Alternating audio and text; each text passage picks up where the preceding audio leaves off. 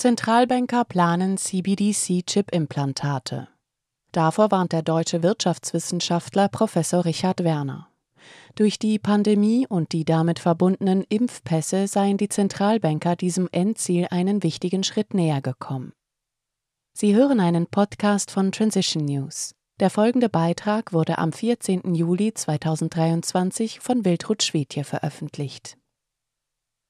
Die Einführung des Zentralbankgeldes wird nicht nur in Europa, sondern weltweit vorangetrieben. Im Gegensatz zu anderen Formen digitaler Währungen, die heute verwendet werden, erfordern digitale Zentralbankwährungen CBDCs, dass Einzelpersonen Bankkonten direkt bei Zentralbanken wie der Federal Reserve oder der Europäischen Zentralbank EZB eröffnen, wodurch Regierungen die Kontrolle über den Zugang der Bürger zu Geld erhalten. LiveSite News hat auf ein Interview hingewiesen, in dem der Deutsche Bank und Entwicklungsökonom und Universitätsprofessor an der University of Winchester Richard Werner davor warnt, dass Zentralbanken planen, digitale Zentralbankwährungen CBDCs in Form von Mikrochips zu konkretisieren, die unter die Haut implantiert werden.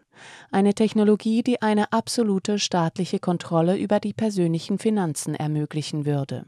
Ich wurde von einem Zentralbanker belehrt, dass die CBDCs wie ein kleines Reiskorn aussehen, das sie dir unter die Haut stecken wollen. Man muss sich CDBCs als ein Kontrollsystem oder ein Genehmigungssystem vorstellen und nicht als eine Währung betonte Werner und fügte hinzu, dass das Ausmaß der Kontrolle so groß wäre, dass unser Geld nicht mehr wirklich unser eigenes wäre. Für Werner, der bei verschiedenen Zentralbanken gearbeitet hat, sind implantierte CBDCs eine Verletzung der Menschenwürde. Die Zentralbanker wüssten, dass dies eine Hürde ist. Sie sagen, dass es ein Vertrauensproblem gibt, denn die Menschen vermuten, dass Regierungen und Zentralbanken diese nur einführen wollen, um Transaktionen zu überwachen, zu kontrollieren und zu beschränken. Damit haben sie absolut recht. Das ist der wahre Reiz dieser mächtigen Technologie für die Zentralplaner. Laut Werner sollen CBDCs in der Anfangsphase über telefonbasierte Apps eingeführt werden, so wie bei anderen Formen digitaler Währung derzeit üblich. Der Grund, warum diese Methode noch nicht gestartet wurde, sei, dass es noch keinen tatsächlichen Bedarf dafür gebe. Dieser Bedarf müsse erst noch geschaffen werden. Der Wirtschaftswissenschaftler prophezeite, dass Zentralbanken mit Zuckerbrot und Peitsche versuchen werden, die Menschen zur Akzeptanz von CBDCs zu bewegen, indem sie zunächst Wirtschaftskrisen auslösen, die die Nachfrage nach einem universellen Grundeinkommen UBI wecken. Danach könnten sie behaupten, sie würden die neueste Technologie benötigen, also CBDC-Chip-Implantate, um dieses UBI effizient betreiben zu können. Werner zufolge haben die Zentralbanker ihre Agenda absichtlich verzögert, denn die für die Einführung benötigte Technologie stehe seit etwa 2015 bereit. Der Professor geht davon aus, dass die Covid-Krise, die einen Vorwand für die Einführung von Impfpässen lieferte, ein wichtiger Schritt in Richtung des Endziels der implantierten CBDCs war.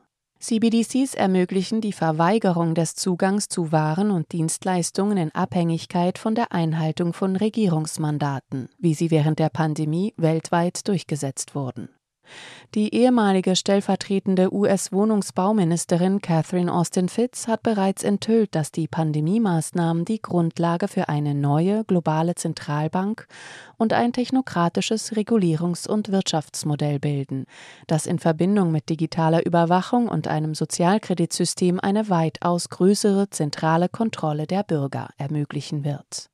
Auch Augustin Karstens, Generaldirektor der Bank für internationalen Zahlungsausgleich der BIZ, hat zugegeben, dass eine digitale Zentralbankwährung den Zentralbanken eine absolute Kontrolle über die Regeln und Vorschriften für die Verwendung der CBDCs ermöglichen wird, ebenso wie über die Technologien, um diese umzusetzen. Sie hörten einen Podcast von Transition News. Mein Name ist Isabel Barth, ich wünsche Ihnen einen schönen Tag und ich sage bis zum nächsten Mal.